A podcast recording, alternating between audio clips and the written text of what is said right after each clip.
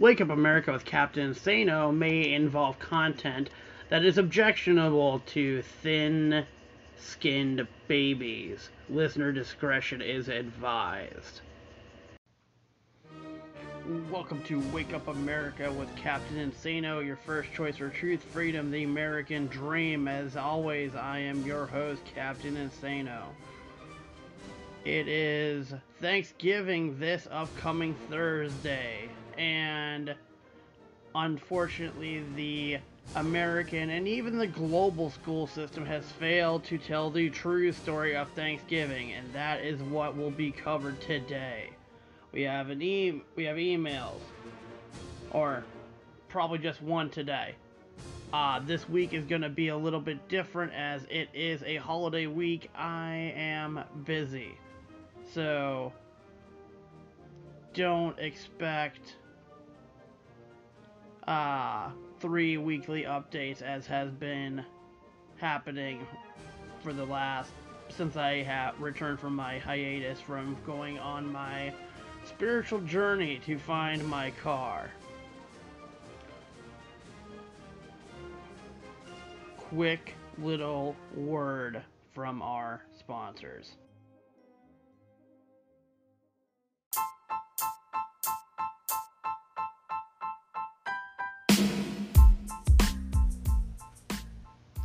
The American school system is failing everybody, but don't let it fail you. Go to CaptainInsanoCocaine.com. I gotta get that address, that website changed. But for the time being, it's CaptainInsanoCocaine.com, and we have homeschool material that teaches the true history of America. We have math, science, everything. Uh, but our history is the true history of America. I promise you won't be disappointed. Your students uh, will all pass their standardized tests with flying colors. Once again, that's CaptainSanoCocaine.com.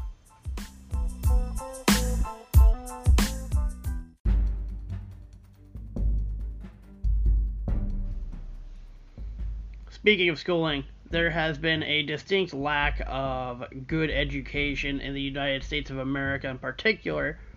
Uh, this week is Thanksgiving, and the tale that is told uh, about the first Thanksgiving is a complete farce. Uh, it, one, this is not even the first Thanksgiving, and which I will get to. But two, it wasn't everybody in in the tribe and everybody in the uh, settlement uh, coming together for a meal. It was a peace treaty over lunch. So take that with what you will. However, I do have the story of the first Thanksgiving. Now, many people are aware that Canada also has a Thanksgiving a month earlier. Their Thanksgiving also isn't about the real first Thanksgiving. Somehow they, there's two Thanksgivings in the same continent and they're both wrong. So many people are aware of the great Viking leader Leif Erikson, but they aren't aware of a lot of what he did. Uh he uh, was the greatest explorer in Viking history he found Newfoundland. He discovered Newfoundland for the Europeans. He was the first European to make it to the Americas. Now, he was the chieftain of Greenland after his father Eric the Red passed away. And then, uh, yet he didn't kill himself. Now, the in when he landed in Newfoundland, the Inuit were in a tense battle with Siberian with Siberian communists. They had gone over the Bering Strait and had basically worked their way east, trying to uh, corrupt all of uh, North America. They hadn't quite gotten down to the uh, regular United States yet; they're still up in Canada. And Leif Erikson arrived, and he assisted in defeating the Siberians.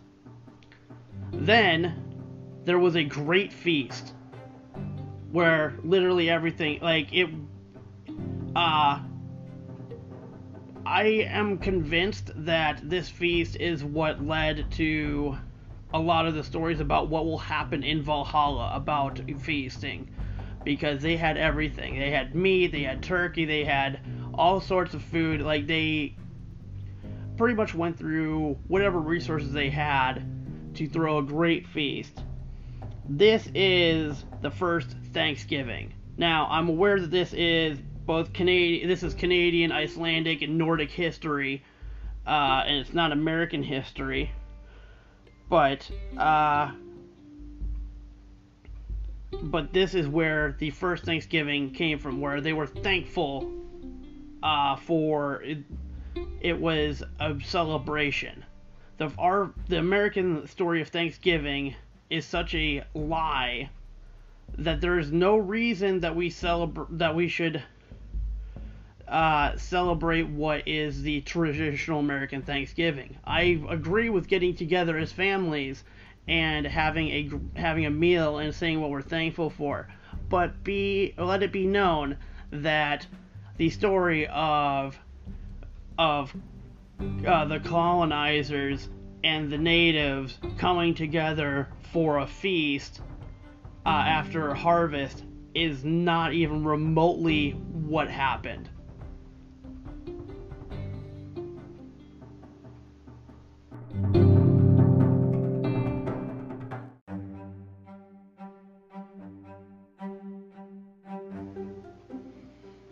Okay, we have an email here.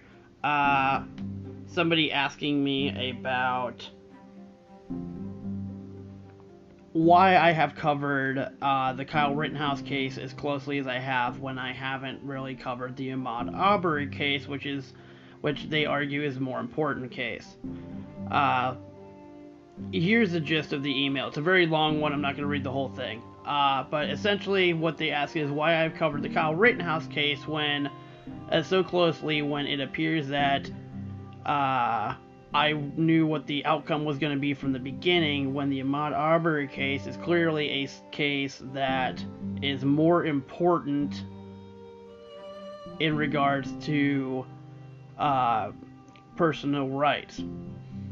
So, the reason I covered the Kyle Rittenhouse case more closely than the Ahmaud Arbery case is there's several reasons, but the main reason is this. Kyle Rittenhouse, under the under the uh, law, was not guilty of anything. Yet he was being publicly crucified by the media, by celebrities. Uh, there were very few people who stood behind him uh, in the public eye. Um, and then anybody who did stand behind him was labeled as an alt right sympathizer or a white supremacist.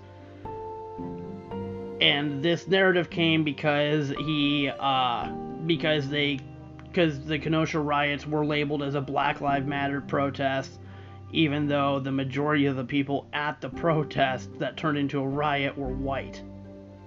Like most of the rioters were white. It was people looking for trouble. It was Antifa members. It was different factions of uh, various uh, fringe groups and um, and the right to self-defense was literally on trial there. Like Kyle's life stood in the balance as well, but it would have set the precedent that self-defense is illegal the Ahmaud Arbery case uh, is a case where a few men took the law into their own hands instead of contacting the police when a uh, when somebody was trespassing, chased the person down and gunned them in the street. Kyle was was one thanked by police officers for being where he was because the police officers didn't have control of the situation because it had gotten too big and they wouldn't send the National Guard in.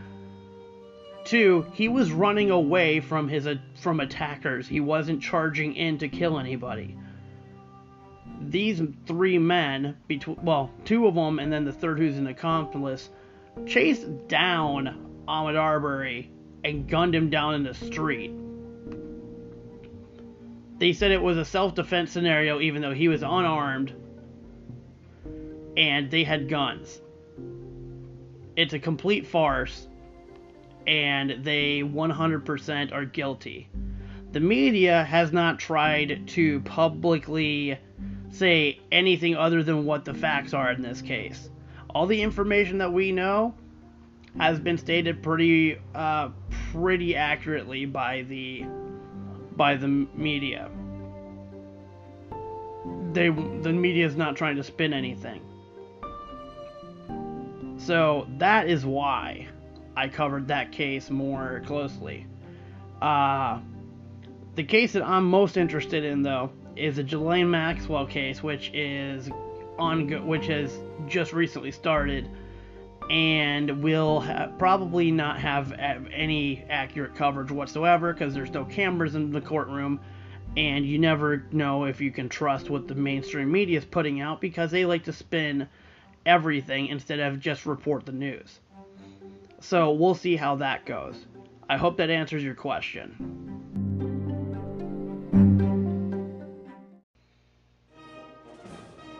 Alright, and that's the show for this week. As always, call the voicemail 740-280-6915. Emails Captain Sano Cocaine at protonmail.com. And on the Twitter, at Captain Insanos. As always, stay woke, stay thirsty, have a good one, and God bless America.